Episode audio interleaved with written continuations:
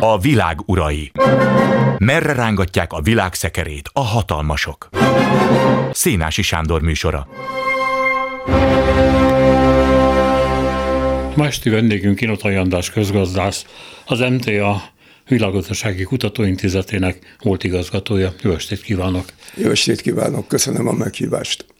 Megpróbáljuk áttekinteni, hogy mi várható kétezer-huszonnégyben a világgazdaságban. Hát persze nem függetlenül a politikától, mert valami eszméletlen sok választás lesz, és most csak a legfontosabbakat mondom.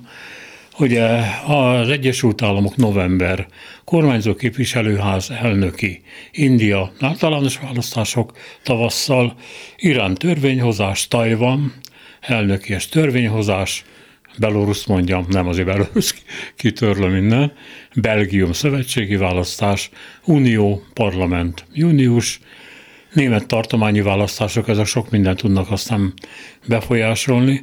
Románia parlament és elnöki választás, és hát az orosz elnök választás november, bocsánat, márciusban.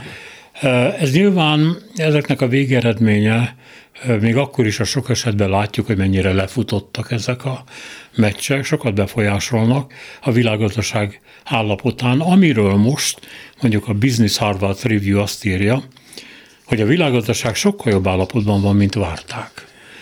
Amerika elkerülte a recessziót, a munkanélküliség alacsony, az infláció világszerte csökken. Itt a pont, és jön az, amit az angol szászok mondanak, hogy a buts, a de, a dek. És a de a következő. Mégis e, bizonytalanság uralja a világgazdaságot, az öt éves növekedési kilátások soha nem voltak rosszabbak, és hát akkor jön itt a blokkosodás, a külön játékszabályok megállapítása, és az úgynevezett de-dollarizáció, ami majd meglátjuk, hogy hogy befolyásolja a nyugati világot, és hát kitérünk majd erre, hogy tulajdonképpen mit is jelent. Ön hogy látja? Valóban hát, ilyen nagyon-nagyon tengely lembilleg a dolog. Két, két dologgal szeretném kezdeni. Az egyik az, hogy ezek a témák olyan mértékben összetettek, még a gazdasági területen is számos tényező hat rájuk, nem beszélve aztán a politikát, a katonai kérdéseket, a biztonságpolitikát, hogy valójában minden egyes területnek egy külön szakember kellene, én pedig ezeknek nem vagyok a szakembere, tehát azt tudom elmondani, hogy én ezeket az összefüggéseket hogy látom. A másik induló megjegyzésem az lenne, hogy nagyon sok a bizonytalanság, gazdaságilag is, politikailag is. Vannak biztos tényezők, a már említett választások időpontja, a kimenetele az bizonytalan, de az választási időpontja megvan, és azt tudjuk, hogy kétezer-huszonnégy az nem egy olyan év lesz, ezt, ezt nyugodtan mondhatom előre, amelyik után azt mondjuk, hogy lapozzunk tovább, ez az év is eltelt.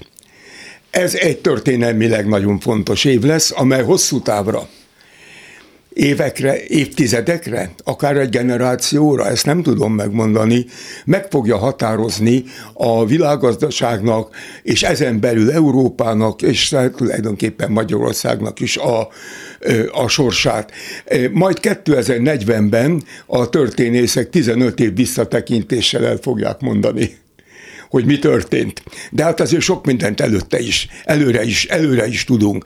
Tehát e, e, nyilvánvalóan vannak a világgazdaság, e, hogy most a, e, egyelőre a politikai háttértől eltekintsek, e, e, nincs, nincs, egy, nincs rossz állapotban első látásra. Átvészelte a Covidot, nagyon e, e, jó alkalmazott gazdaságpolitikával, aminek persze a következményei épp úgy a következő időszakban jelentkeznek, mint a Covid egészségügyi következményei is részben később jelentkeznek, például napjainkban. Az Egyesült Államok kifejezetten jól teljesített, bármit mond a Trump, az amerikai gazdaságpolitika az elkerülte a recessziót, elkerülte az úgynevezett kemény landolást, és nagyon gyorsan visszaállt a infláció csökkentéssel egy normális pályára. Természetesen van ott is egy felhalmozott deficit, de egyelőre az van, hogy a világ különböző részein felhalmozott deficitek dollárban jelennek meg, mert mindenki egy biztos, biztonságos valutában szeretné tartani a pénzét, főleg, hogyha olyan országokból küld el pénzt, mint mondjuk ezek a válság sújtotta afrikai, latin-amerikai országok. Tehát az, ezt bőven fedezi az amerikai deficitet. Tehát Európa az egy kicsit más helyzetben van, itt alacsonyabb a növekedés, de az inflációt itt is sikerült fékezni, nagyon jelentősen. A következő kérdés az lesz, hogy hogyan lehet a Covid alatt felhalmozott államháztartási deficitet számos országban, nem csak nálunk, és költségvetési deficitet csökkenteni úgy, hogy közben A, a, egy szigorú monetáris politika mellett legyen játéktere a fiskális politikának vagy a gazdaságpolitikának bizonyos fejlesztésekre. Első részben a magánfogyasztás esetében, amennyiben egy olyan, hogy mondjam, szociális háló fenntartható és alakítható tovább, hogy a gyengén kereső, vagyonnal nem rendelkező rétegek is részt tudnak venni a magánfogyasztás élénkítésében. A másik pedig, hogy hogyan lehet a adórendszert úgy változtatni, hogy a jövőorientált energetikai, környezetvédelmi, technológiai beruházások kapjanak prioritást a, a, azon hagyományos szektorokkal szemben, amelyeknek a támogatását esetenként meg kell szüntetni. Vannak itt nagyon durva egyébként a világszegénység, és hát a fejlett országok közötti különbség növekedését mutató adatok is. Engedje meg, hogy bár ugye mondta, hogy nem szakértő az egyes területeknek, de hát azért nagyon keményen befogja, befolyásolni fogja a világhangulatot, illetve amely később érintett mindenféle blokkosodási folyamatokat a következő tény. Ezt egyébként a Guardian című újság sorolja fel egy ilyen hatos pontban. Azt mondja, a hitelkrízis. kétezer-tízes években a most mély délnek nevezett, korábban fejlődő országoknak nevezett világ, ugye rettentő módon eladósodott, mert akkor kamatok nem voltak nagyon magasak. A legutóbbi három évben azonban olyan magas kamatemelkedés következett be, hogy ezek közül az országok közül tizennyolc ment csődbe. Ugye a vezetőhely mindig Argentína is sajnos, de hát ott vannak a többiek is. Ez azt jelenti, hogy itt a fejlett világnak nagyon keményen kiszolgáltatott, és nagyon sok puccsal, polgárháborúval szembenéző területekkel kell számolni. Tehát ha azt mondtuk, hogy kétezer-huszonhármat sajnos a háborúk leírják, akkor az, ami a mély délen történik, még inkább le fogja írni. És gondolom, hogy ön is úgy gondolja, hogy ez egy olyan tényező, ami fölülírhat sok ma még belátható fejlődési tendenciát. Három, legalább három egymással összefüggő tényező van. Nem lehet őket szétválasztani, de azért megpróbálom külön-külön elmondani. Az egyik, a, ami, amit már említésre került, az eladósodás, amelynek ugye két eleme van, az egyik az, hogy a hitelkamatok nagyon sem nőttek, a másik az, hogy ez az eladósodás nagyrészt dollárban jelenik meg, a dollár pedig jelentősen felértékelődött a nemzeti valutákhoz képest. Hát egy példát mondjak, abban az Argentínában, ahol ugye egyedül Európai Uniós miniszterelnökként megjelent a magyar miniszterelnök a, az, az elnök, elnöknek a beiktatásán. Három nappal a beiktatás után háromszázhatvanról nyolcszázra értékelték le a pészót. Zárójelben remélem, hogy argentin miniszterelnök, meg a kedves brancsa, az még a háromszázhatvanasal kimenekítette a vagyonát. Elnökről van szó, nem miniszterelnök. Elnök, elnök, igen, igen, elnökről. Ez az egyik dolog. A másik az, hogy valóban háborús gócok vannak, polgárháborúk vannak, antidemokratikus kormányok vannak Afrikában szerte tulajdonképpen, de máshol is, és ezeknek a stabilitása, meg hitelképessége, meg kormányozhatósága meglehetősen kérdéses. A harmadik pedig az, és ez részben összefügg a másodikkal, hogy egyre több országot sújt nem csak az egy egyenlőtlenség, hanem a mély szegénység. Tehát élelmiszerekhez, alapvető élelmiszerekhez, vízhez nem tudnak hozzájutni, részben a helyi infrastruktúra hiánya miatt, részben azért, mert a, például az ukrán gabona nem érkezik meg, ha pedig megérkezik, akkor világszerte látszik egy élelmiszer árdrágulás, amit nem tudnak megfizetni.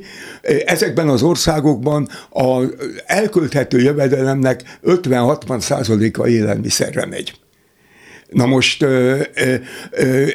ha, és ebből, na most ebbe jön még, amit nem tudunk, be, hogy mondjam, prognosztizálni, de jönnek a környezeti károsodások, a természeti katasztrófák, esetenként az korábban nem előrejelzett belső feszültségek, aminek aztán egy óriási migrációs nyomása is van, amiről majd Európa kapcsán érdemes lenne néhány szót, szót válni.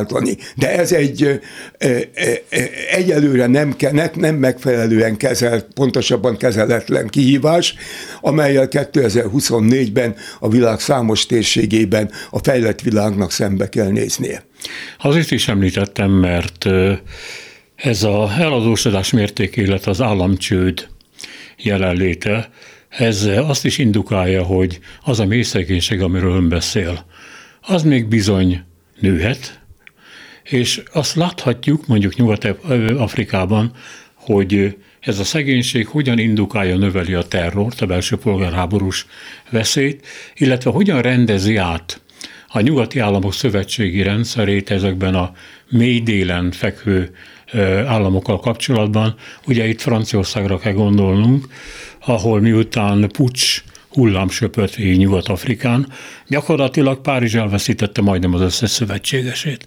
És hát kezdenek jönni az oroszok, akik majd védelmet ígérnek az új politikai elitnek, hadsereget és, és pénzt azért, hogy kitermelhetik a nyersanyagot, ami általában gyémánt, vagy más értékes, mondjuk ritka földfém. Tehát egyfajta hatalomátvétel látszik ennek következtében kialakulni, és azért fontos ez, mert ugye mert szó kell ejtenünk arról, hogy a világgazdaság blokkosodik, ha jól értem. Igen. És ezek a blokkok újra rendezik maguk mögött a hátországot, például Oroszország Nyugat-Afrikát Kínával együtt. Hogy Amerika mit csinál egy ügyben, az egy másik kérdés. Igen, az egyik oldalról van egy blokkosodás, és aztán ehhez hozzá szokták tenni, hogy eznek az egyik kísérő jelenség, vagy előzménye az úgynevezett deglobalizáció. Valójában azonban azt látom én, hogy a globális láncok azok továbbra is rendkívül erősek, és senkinek nem áll érdekében ezeket a globális láncokat széttörni, mert az kölcsönös katasztrófához vezethet.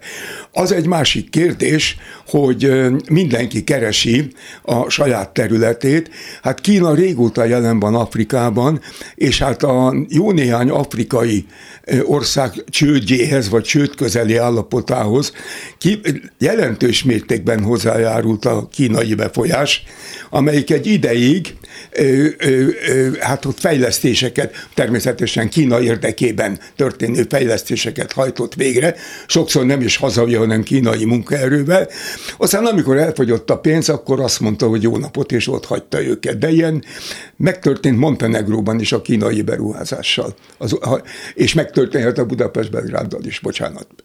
Bármikor. De ez az egyik része.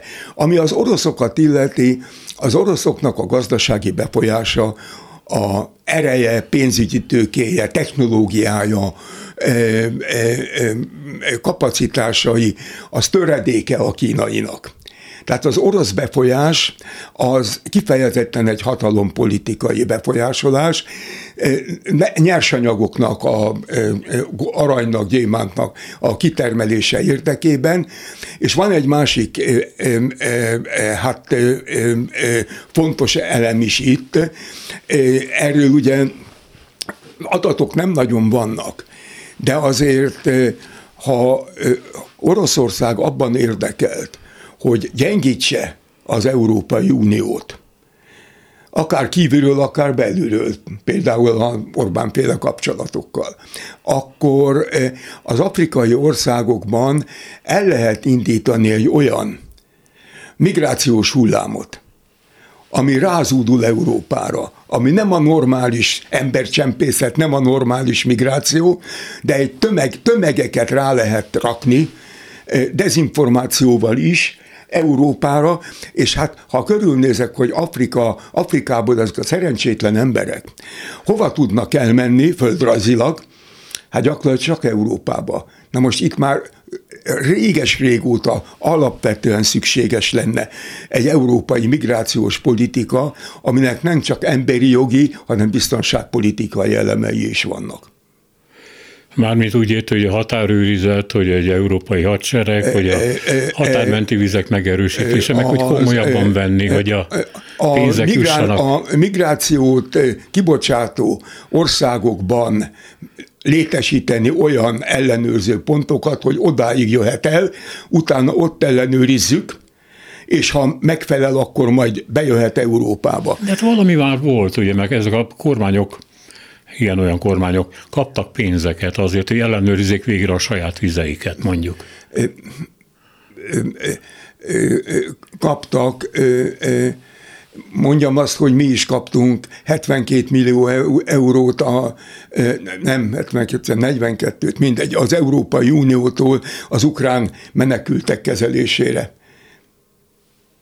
Annyit tudok, hogy hatszor ötszázezer eurót a máltai szeretetszolgálatnak és egyéb magánszervezeteknek, karitatív szervezeteknek átutaltak. A másik harminckilenc millióról fogalmam sincs, hogy hova lett. Hm. Hát akkor versenyben mondjuk a tripoliszi kormánnyal Líbiában? Na jó. Tehát amerre, amit említettem, hogy tudnélik ezen a problémán túlmenően folyik egy kliensépítés. A, hát látszik, hogy két blokk van igazából, az egyiknek a vezetője Kína, és néha úgy tűnik az embernek, hogy Oroszország Kína hátán próbál előre jutni, bár vannak ilyen saját akciói, Latin-Amerikában például Venezuelában, ugye pompásan megértik egymást a helyi elittel, és hát a, gyakorlatilag az orosz katonai jelenlét egyre erősebb ott Amerika hátsó fertájában. Ami a kliens építését illeti, nem tudom, hogy ön mennyire követi Dobozi Istvánnak a munkásságát, ő ugye közgazdász, igen, tudom, Amerikában ismerem. él. A, e, tulajdonképpen ő a, a Világbanknak volt egy vezető közgazdásza, és hát gyakran publikál. Most elküldött nekem egy anyagot, büszkén, és hát erre te minden oka megvan. Tudnélik, a Financial Times-ban ősszel írt egy olvasói levelet. Van egy ilyen külön részem az újságon belül. Ezt újra publikálták most, decemberben, azzal, hogy mennyire igaza lett Dobozinak, és ez a de-dollarizációról szólt. Ez pedig azt jelenti, hogy írja Dobozi István, meg kell gondolni az amerikai szankciókat Kína, vagy éppen az oroszok ellen, mert a blokkosodás következtében elindult egy új valuta kialakulásának és kialakításának a folyamata, és miközben Amerika a svájci központú pénztovábbító rendszert blokkolta az oroszok előtt, ez Kína most a sajátját építi ki. Ennek következtében történik egy de-dollarizáció, nevezzük úgy, hogy szabaduljon meg a dollártól projekt, és ez azt jelenti, hogy a nyugat egy újabb ütőkártyáját veszíti el, mert a Kína által kialakított blokkon belül nem csak ez a mechanizmus lesz más, hanem a játékszabályok is, a pénz is, minden. Hát amennyiben ez megvalósul, azért azt látni kell, én úgy gondolom, hogy egyelőre a jelenlegi nemzetközi pénzügyi rendszert erről az oldalról, többfajta veszély fenyegeti, de erről az oldalról azért ez egy nagyon hosszú folyamat. A kínaiak ezt megpróbálták, csináltak úgynevezett swap üzleteket, tehát az, hogy kínai valutában vagy nemzeti valutában kereskednek, kikapcsolva a dollárt, de hát azért ehhez egy olyan nemzetközileg is elfogadott kínai fizetőeszköz kell, amelyik élvezi a nemzetközi közösség bizalmát. Létezett Hiába egy időben, jelen... bocsánat, ha jól emlékszem, volt a népi yuan, amit használtak Kínában, igen, és volt egy olyan yuan, amit a nemzetközi forgalomban használtak, de szerintem ezt már az oroszok is csinálták a szovjet időkben, nem? Volt egy-két vagy, igen. Volt kétfajta, igen. Sőt, Magyarországon is volt olyan, hogy aki külföldön dolgozott, és mondjuk saját példámat mondanom, amikor egy évig hatvannégy-hatvanötben Kubában voltam, és ott kubai peszóba kaptam az, hogy mondjam, a tanulmányokért ezt a minimális ellátást, meg néha tolmácsoltam, és akkor összejött nyolcszáz peszóm, amivel ugye átváltani nem lehetett, de itthon a konzumturizban nyolcszáz dollárra át lehetett váltani, úgyhogy eddig lehetett vásárolni. Aha. Tehát az volt akkor is. Na most a, ez... De a, a kínaiak egy nagyobb szerepet kezdtek játszani a nemzetközi valuta alapban, a tartalékvaluták megosztásában, ahol ugye egyértelmű a dollár dominanciája, de nem jutottak nagyobb mozgástérhez. És hozzá kell tennem, hogy a kínai belső helyzet, nem utolsósorban az ingatlanpiaci problémák, azok azért nem erősítik a kínai valutában való bizalmat, nem erősítik a, azok a szankciók sem, amelyeket, vagy korlátozások, amelyeket akár az Egyesült Államok, akár az Európai Unió a kínai kereskedelemben alkalmaz, fordítva a kínaiak is alkalmaznak a, többe, a másokkal való kereskedelemben, és még egy dolog, hát azért az harminchétezer milliárd dolláros amerikai államadósságnak, az államkötvénypiacnak a, ból nyolcszázöt milliárd dollár van kínai kénzen. Hát ettől a kínaiak nem szeretnének megszabadulni. Értem. Nézzük akkor egyébként azt, hogy ennek a két blokknak az élén az Egyesült Államok, illetve Kína hogyan áll gazdaságilag. Azt hiszem Amerikáról már beszéltünk, hogy legalábbis a pillanatnyi helyzet az sok okra, sok aggodalomra nem ad okot, aztán majd persze meglátjuk. Kínával kapcsolatban a már mondott Guardian pontok közül van egy olyan, amely felsorolja az ön által is említett ingatlan szektorválságot. Ez egy régóta fúvódó buborék, aminek a kipukkanásától, hát őszintén szólva nem csodálkozom, már retteg Peking.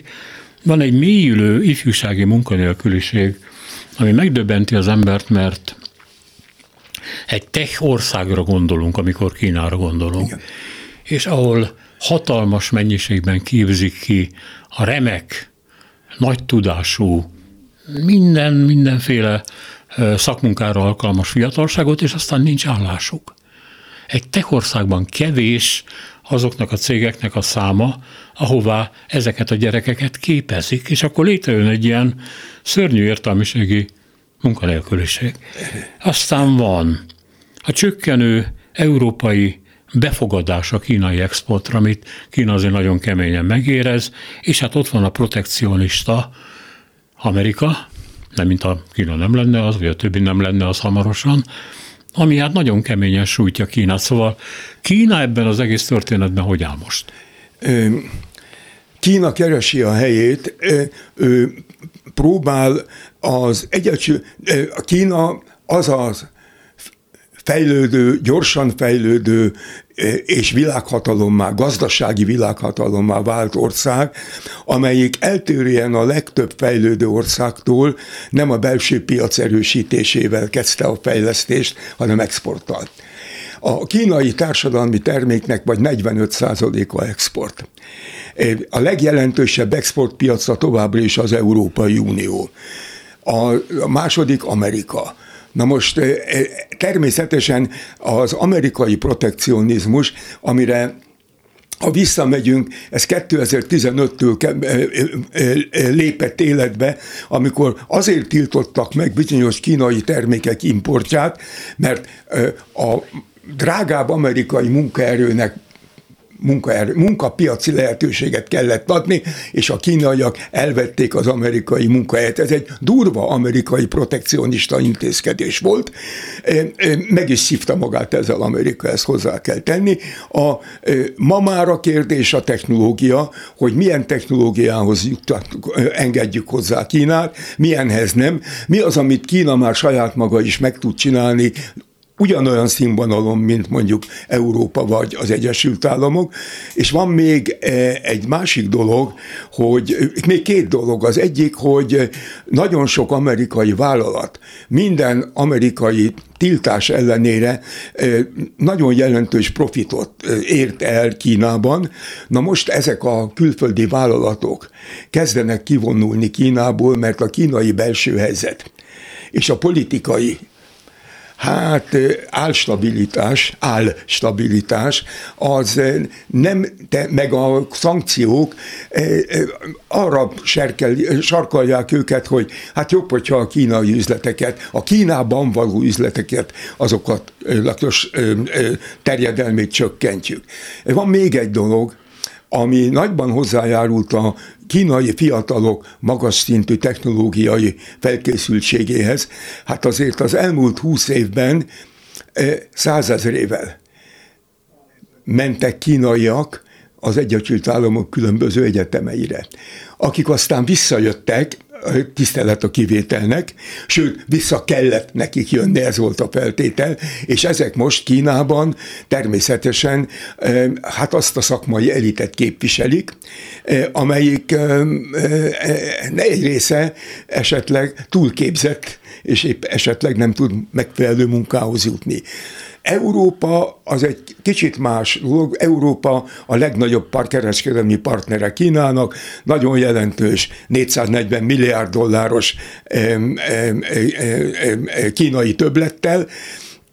Itt az európaiak nem akarnak leszakadni Kínáról, viszont azt mondták, hogy tehát nem elszakadunk, hanem a veszélyeket csökkentjük, tehát de-risking, nem decoupling, hanem de-risking. Tehát, hogy nem engedjük meg, hogy például a nyersanyagok esetében, vagy a technológia esetében, vagy a áruforgalomban túl erős legyen a kínai rész arány, diversifikálunk, meg is történt ez. Tehát nyersanyagok esetében is már megvan, hogy minden olyan termék, amit Kínából hoznak, annak a negyven százalékát az Európai Unióban kell előállítani. Zárójel, ez a Magyarországra települő kínai akkumulátorgyárakra, meg autógyárakra nem vonatkozik. Nem vonatkozik? Nem. Nem, nem tudom, hogy mikor veri ki a biztosítékot az Unióban, nem vonatkozik. Nálunk hát a miért kínaiak... vennék el biztosítékot az Unióban, hogyha az Unió nem hozott egy ilyen szabályt, vagy hagyott egy egérutat a magyaroknak? É, rengeteg egérutat hagyott, ö, ö, ö, ö, ö, sajnos, de ö, nem, hát... Ö, van egy akkumulátorgyár, amelyiknek Erfurt mellett, amelyiknek a, amelyben van kín, amely kínai tőke, de ö, ö, ennek a kapacitása körülbelül a tized része annak, amit Debrecenbe terveznek. Ugyanakkor a németek közölték, hogy ez csak akkor működik, ha ebbe német alkatrészeket, német kis- és középvállalatokat vesznek be, és nem Kínából importálják a megfelelő termékeket. Magyarországon ilyen szabály nincsen. Sőt, a kínaiak azt mondták, hogy nem is kell, mert mi majd mindent hozunk kívülről. Munkaerőt is. Még, még ha kell, akkor munkaerőt is. Igen. Na most Még visszatérve... Bocsásson meg, professzor, azért ez egy elég jelentős dolog. Tehát az Unió félrenézett, megtörtént ez a hatalmas beáramlás, megtörtént és történik az, hogy ez a egyébként nagyon szegény ország száz milliárd forintokat ajándékoz ezeknek a cégeknek a letelepüléséhez, azzal, hogy ez meg fog térülni. Oké. Okay. Na de az Unió szabályzatának egyáltalán nem felel meg ez a drasztikus jelenlét. Majdnem száz százalékos. Tehát ugye Dél-Koreában meg Kína. Ez a kettő van. É, Akkor mi lesz, ha azt mondja Brüsszel, hogy álljatok le? Ezt, ezt ma nem tudom megmondani, hogy mikor ébredt fel az Unió. Van még egy elem, nevezetesen azért jönnek a kínaiak és a dél-koreaiak Magyarországra a rendkívül bőkező magyar adófizetői pénzekből folyósított támogatások mellett, mert tudják azt, hogy nálunk az Európai Unió környezetvédelmi szabályai azok nem működnek. Miközben azoknak kötelező lenne működnie. Mi történik? Azonnal straté- nemzetstratégiai beruházással minősítik ezeket a vállalatokat, és utána már nem lehet környezetvédelmi előírásoknak megfelelni, nem is vizsgálják. Hogy a magyar társadalom ezt meddig tűri, ez egy másik kérdés. De még egy pillanatra visszatérve a, az amerikai-kínai viszonyra, szóval én azt látom, hogy a Biden nem fog lazítani a kínai akkal szembeni hát restriktív politikáján. Egyszerűen azért nem, mert az a választási harcban a Trumppal szemben egy nagyon lényeges hát ütőkártyától fosztaná meg. Ez a, ez a kínai kérdés gyakorlatilag az egyetlen kérdés, ami a két nagy amerikai pártot, a republikánus és a demokratákat egy fórumra helyezi. Igen. Ez legalább addig tart, amíg a választások nincsenek meg, aztán majd a továbbiakat meglátjuk. Vannak azért olyan hangok, amik azt mondják, hogy e, tulajdonképpen ez egy kölcsönös károkozás, ami folyik Kína és Amerika között, és hogy tulajdonképpen mind a ketten rabjai lettek a saját blokkosodási folyamataiknak, azoknak a országoknak, amelyek csimpaszkodnak beléjük hátulról, és hát... az nem lehetséges, hogy azt mondjuk, hogy oké, okay, még a világgazdaság, a globális láncok működnek, így úgy, ahogy, de kialakul két olyan blokk a világban, amelyeken belül totálisan mások a játékszabályok.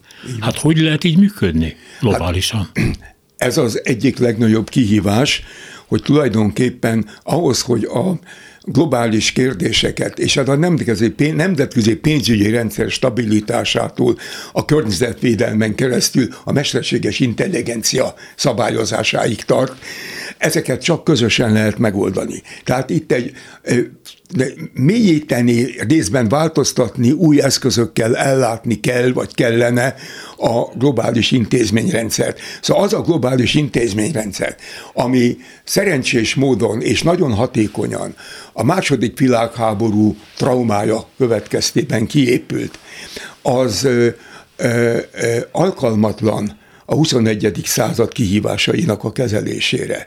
Tehát eszközrendszerében is, meg intézményrendszerében is. Na most az egy másik kérdés, hogy itt nem csak érdekek csapnak össze, mondjuk az amerikai-kínai vagy az európai-kínai kapcsolatokban, hanem értékek is. Szóval az a liberális globalizációra épített, emberi jogokat messze menően figyelembe vevő, benemavatkozásra épülő értékrend, ami jellemezte a, és jellemzi még ma is nagyrészt a fejlett világot, az Kínában más értékek vannak.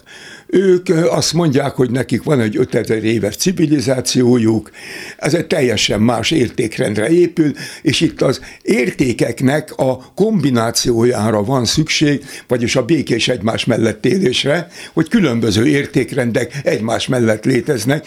Ez egy nagyon szép dolog, de az igazság az, hogy előbb-utóbb ezek az értékrendek szükségszerűen konfliktusba kerülnek egymással. egymással, többféle értékrendet. Az egy másik kérdés, hogyha azt mondom, hogy a huszonegyedik században hogy kell az emberiséget megmenteni mindenféle katasztrófától, akkor mi legyen az a globális értékrend, amiben a hagyományos, liberális, európai, észak-amerikai, atlanti elemek bekerülnek, ugyanakkor figyelembe lehet venni az úgynevezett globális dél, ami hát ez, ez egy szép fogalom, csak éppen nem létezik a gyakorlatban, vagy Kína, Kína érdek, értékrendjét.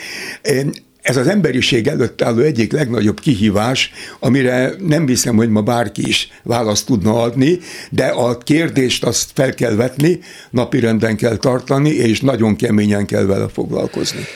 Hát azt a kínai mondást illetően, hogy békés egymás mellett él és tisztelni egymás értékeit, nem avatkozunk be. Hát erre már ilyen egyébként...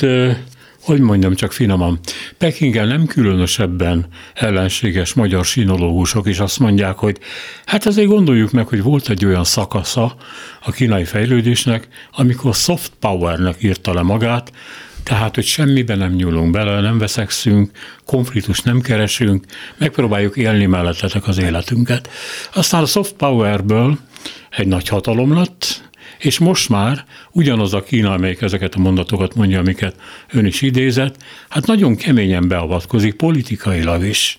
Itt-ott, ott a különféle államok belügyeibe. Tehát, hogy ennek a dolognak a logikája az nem tartható ezen a szinten, hogy mi nem csinálunk semmit, csak kereskedünk. Igen, igen, nem. Itt valóban van egy olyan, olyan probléma, hogy az egyes országok, vagy országcsoportok már nem csak olyan fajta tömbösödésben gondolkodnak, hogy a hasonszőrűek álljanak össze egy csapatba, mert akkor erősebbek lesznek, hanem beavatkoznak más országok, más tömbökben lévő országoknak a belügyeibe is. Ez nem csak politikailag, és nem csak esetenként félkatonailag, hát gazdaságilag például akkor, amikor a Kína, a, bár kétezer-egyben belépett a, a, a, a világkereskedelmi szervezetbe, hát sorra rúgta föl a világkereskedelmi szervezetnek az alapszabályait, amikor ö, tiltott termékeket exportált, amikor ö, engedély nélkül exportált, amikor erőteljesen szubvencionált termékeket exportált és exportál. A legújabb példa mondjuk, a, az, ez egy vitatott ügy egyébként, ez Európában sincs lejátszva, és kis önvizsgálatra készíthetné Európát, és ez a kínai, akkumulá- kínai elektromos autóknak a Európa exportja, amit most éppen az Európai Bizottság vizsgál, hogy ezekben mekkora a kínai szubvenció, és ha van, akkor nem fogom beengedni a kínai autókat, vagy csak meghatározott feltételekkel. Európának ördöge lesz, mert van benne szubvenció. Van benne szubvenció, de azért azt is lássuk, hogy itt az elmúlt tizenöt évben az európai autógyártás, és főleg a német autógyártás rendkívüli módon elkényelmesedett. Tehát itt az, ami a Merkel korszakban történt Németországban, annak a hosszú távú stratégiai hibái, bűnei, azok most kezdenek megjelenni. A külpolitikában is egyébként, de a német gazdaságpoliti- gazdaságban is. Hát nem véletlen, hogy a német gazdaság a tavalyi évet hát vagy nulla százalékkal, vagy enyhe recesszióval zárta. Nézzük még egy fontos dolgot, amit a Guardian említ, az emelkedő olajárak. Ezt csak azért mondom, mert itt is nagyon összetett a helyzet, ugye Európában, vagy ide arról beszélünk, hogy a gázárak csökkennek, hogy hát így úgy amúgy, de a fenntartható energiák aránya nő, javul, hát messze nem olyan mértékben, mint szükség lenne rá persze, és mindahhoz, amiről eddig beszéltünk, energia kell. Olaj kell, gáz kell, áram kell, bármi. Enélkül nem fog működni semmi sem. Ebben a szempontból hogyan állnak mondjuk ezek a különféle blokkok. Azt hiszem, hogy a Kína vezette nagyon jól, mögötte Oroszországgal, a gázmezőkkel, bár mondjuk nincsenek kiépítve olyan, olyan vezetékek, amik igazából mindent el tudnának látni, és ezek nem két perc alatt épülnek meg. De a helyzet, a lehetőség ott van. Hogy áll a nyugat? Hát Kínában azért a kínaiak nagyon vigyáznak arra, hogy a függőségük az energiától az több szempontból is diverzifikált legyen. Tehát nem álltak rá kizárólag az oroszra, máshonnan is hoznak, van egy hazai termelés is, és emellett nagyon erősen fejlesztik az alternatív energiákat. Tehát ugyanúgy, ahogy Euró, tehát a zöld energiákat, ha tetszik.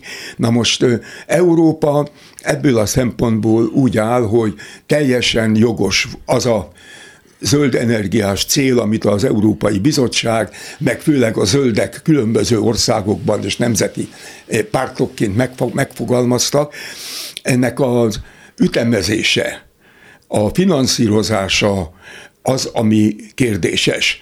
Tehát meg kell valósítani, de nem biztos, hogy kétezer-harmincötig, miközben kapott egy nagy lökést az egész folyamat, akkor, amikor az Oroszország ukrajnai agresszióját követően gyakorlatilag rengeteg szankcióval sújtották az olasz olaj- és gázexportot, ami drámai módon csökkent, például Németország felé is, hát ma már csak tizenkét százalék. És drámai módon nőtt a világpiacon, mert az oroszok el tudták adni azt, amit, amitől eltörították Európát. Van, amit igen, van, amit csak nagyon alacsony áron, a kínaiak nagyon alacsony áron vettek, mert nem tudták volna az oroszok különben eladni. Van, aminek, amit nem tudtak eladni, mert a, ha nincs meg a gázvezeték, és van egy gázmező, akkor azt a gáz, azon gázmezőn kitermelem a megfelelő mennyiséget, és utána azt hova teszem. Nem tudok mindent folyékony gázzá változtatni, meg azt utána rá kell rakni hajóra, a hajón el kell vinni, a kikötőig el kell vinni a gázt valahogy, tehát a másik lehetőség meg csak az, hogy hát akkor nem tudom kitermelni, akkor viszont ezek a gázmezők eliszaposodnak, és utána már nem lehet használni. Az olajjal más a helyzet. De, de e, Európa az orosz gázról e, egy kis többlet inflációval, de rendkívül gyorsan, senki nem hitte. Egy év alatt le tudott állni, lethelette egy részben amerikai gázfüggőség, folyékony cseppfolyós gáz, részben pedig diversifikálták az energiafogyasztást, és nagyon erősen kezdett kiépülni az alternatív energia. A szél energia, a napenergia, egyéb bioenergiák, de hát ez egy hosszú folyamat, és ez egy nagyon beruházás igényes. A technológia rendelkezésre áll, sőt azt mondanám, hogy itt egy technológiai forradalom zajlik. Világszerte, kényszerből is. Csak ennek van egy ára, amit költségvetésből finanszírozni kell. Van egy időhorizontja, amelyen belül hát, ki kell tartani a társadalmi türelemnek, és nehogy, elő, nehogy amikor már megvalósítom majdnem, akkor berobban a szociális elégedetlenség, és utána az egész kútba megy.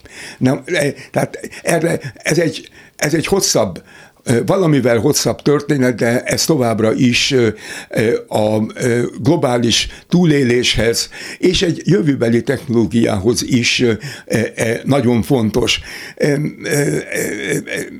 hogy erre mennyi pénz áll rendelkezésre a következő időszakban, amikor költségvetési megszorítások várhatók majdnem mindenhol, az egy, és hogyan lesz erre pénz, és akkor mi, melyek azok a területek, amelyek nem kap pénzt, és onnan elvonjuk, és abból milyen gazdasági egyenlőtlenségek adódnak, ez egy, ez egy nagyon, ez egy, hogy mondjam, egy száz millió dolláros kérdés.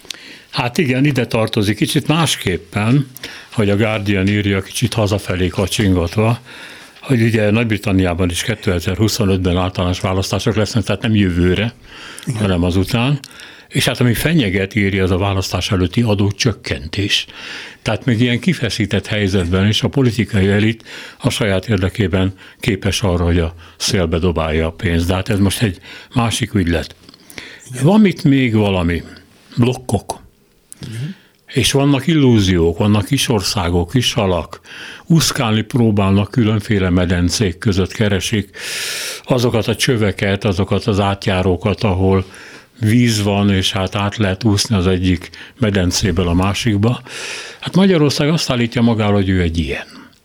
Tehát, hogy képes játszani egyszerre Kínával, oroszokkal, Amerikával, az Unióval. Hát utóbbi két intézmény azért úgy tudna mondani ez ügyben dolgokat, hogy mennyire partnere a Washingtonnak, vagy éppen Brüsszelnek Budapest, de hát lehetséges-e? Ha arról beszélünk, hogy a különféle blokkokban különféle játékszabályok vannak, akkor hol így játszok, hol úgy játszok, és közben itt is vagyok, meg ott is vagyok? Én úgy gondolom, hogy, és ez az, hogy mondjam, az én európai értékrendem kezdettől fogva, hogy vannak bizonyos alapvető értékek, amelyekhez az embernek tartania kell magát. Érdekeket csak az értékek mentén lehet megvalósítani, érdekekért, főleg rövidtávú érdekekért, amelyeknek egy jelentős része sem gazdaságilag, sem a nemzetközi bizalom szempontjából, sem stratégiailag, sem geopolitikailag nincs megalapozva. Ez egy nagyon veszélyes játék.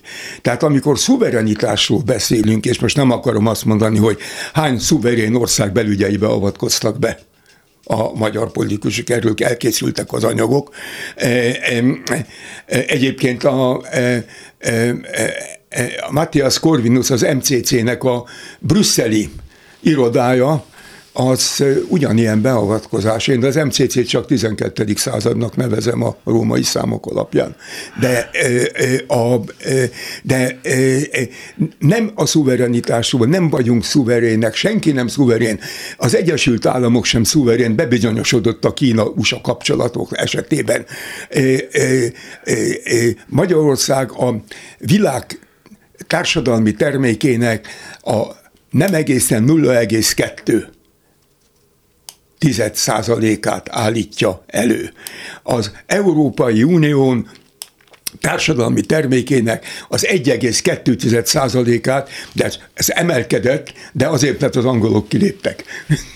Én értem, értem, hogy picik vagyunk, de a kérdés a következő. Lehet játszani itt is, meg ott is egyszerre? Ö, ö, meg lehet próbálni, de előbb-utóbb ez olyan, már eddig is, olyan mértékű bizalomvesztéshez vezetett az Európai Unióban és a nátóban, amelyek két nemzetközi intézménynek a tagjai vagyunk, hogy gyakorlatilag senki nem áll szóba velünk. A kínaiaknak Magyarország egy ugródeszka pillanatnyilag, egész addig, amíg innen akarnak ugrani, ha nem, akkor az egészet itt hagyják bármikor. Az oroszok úgy szintén, tehát nem a szuverenitást kellene növelni, hanem a mozgásteret. Az ország mozgásterének a bővítése, hogy mondjuk az unión belül az egy egész kettőhöz képest mondjuk a mozgásterem kettő vagy három százalék legyen, óriási eredmény. Na enne, ehhez feltétlen nemzetközi bizalom, együttműködés, szolidaritás, nem vétózás, nem különutak, nem durcáskodás, stb. Stb. Kell, de ez már egy pszichológiai kérdés, én meg nem vagyok pszichológus. De professzor, hogyha elkezdenek bennünk bízni az Unióban és a nátóban, az azt jelenti, hogy elkezdenek bennünk nem bízni Pekingben és Moszkvában. Ez, ez, ez teljesen egyértelmű. Hát amennyiben mondjuk előfordulna az, hogy horribile dictum, a Huxit, Magyarország kilép az Unióból, abban a percben innen az összes kínai azonnal eltűnne. De azonnal. mert akkor nem tudnának az Európai Unióba exportálni. Akkor Magyarország teljesen érdektelen lenne. huszonkétezer ember tűnne el Magyarországról, mert állítólag tizenegyezer orosz van, és tizenegyezer kínai ebben a pillanatban. Ezt én nem hiszem el, de ez a statisztika. Nem tudom. De ennek, ezekben a horror szenáriókban nem szeretnék belegondolni. Van itt éppen elég, éppen elég probléma, és a magyar társadalmat kellene felvilágosítani, hát ha erre lenne megfelelő kommunikációs stratégia és egységes ellenzék, és egy egységes, és mondjuk egy ö, ö, ö, ö, civil szervezetek, hogy ö, a mozgásteret kell bővíteni, és mi a nyugati világ része vagyunk, az akartunk lenni, megkaptuk, nem vagyunk a nyugat keletje, a nyugatnak a vadkeletje vagyunk, és a keletnek meg nem vagyunk a nyugatja, mert aki keletről a nyugati jólétre vágyik, az nem Magyarországot keresi. Sem biztonsági, sem jóléti, sem egészségügyi, sem oktatási, semmilyen szempontból. Röviden, ez lenne az utolsó kérdés. Ez a kétfelé játszás mondjuk keleti szempontból megérte Magyarországnak eddig? Hogy nem tudom, hogy még egyelőre mi érte meg, mert a, nem tudom, hogyan mérjem azt, hogy megérte. Ha a kereskedelemben mérem, tehát keleti nyitás, akkor tulajdonképpen semmi nem történt, semmivel nem nagyobb a magyar export keletre, mint korábban volt. A keletről származó import az nőtt meg. Egyébként az Európai Unió nyolcvan százalékos súlya a magyar exportban változatlan.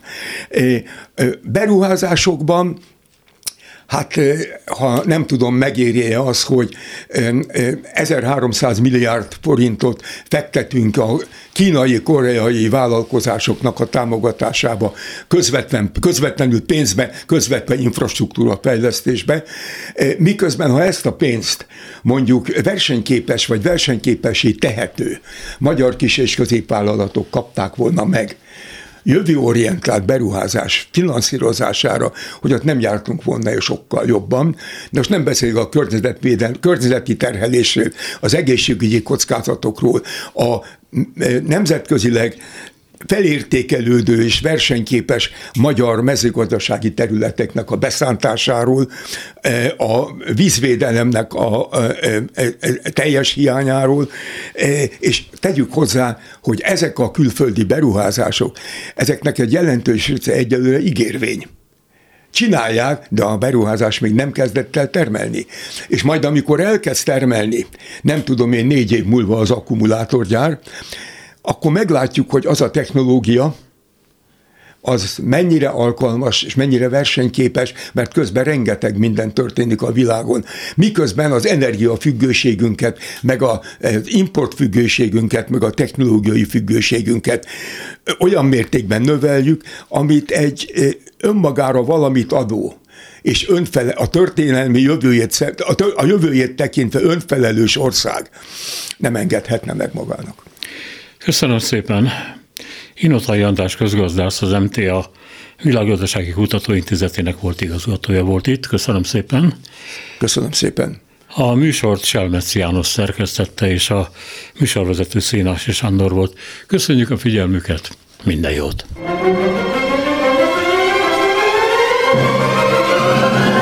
A Világ urai című műsorunkat és Szénási Sándor műsorvezetőt hallották.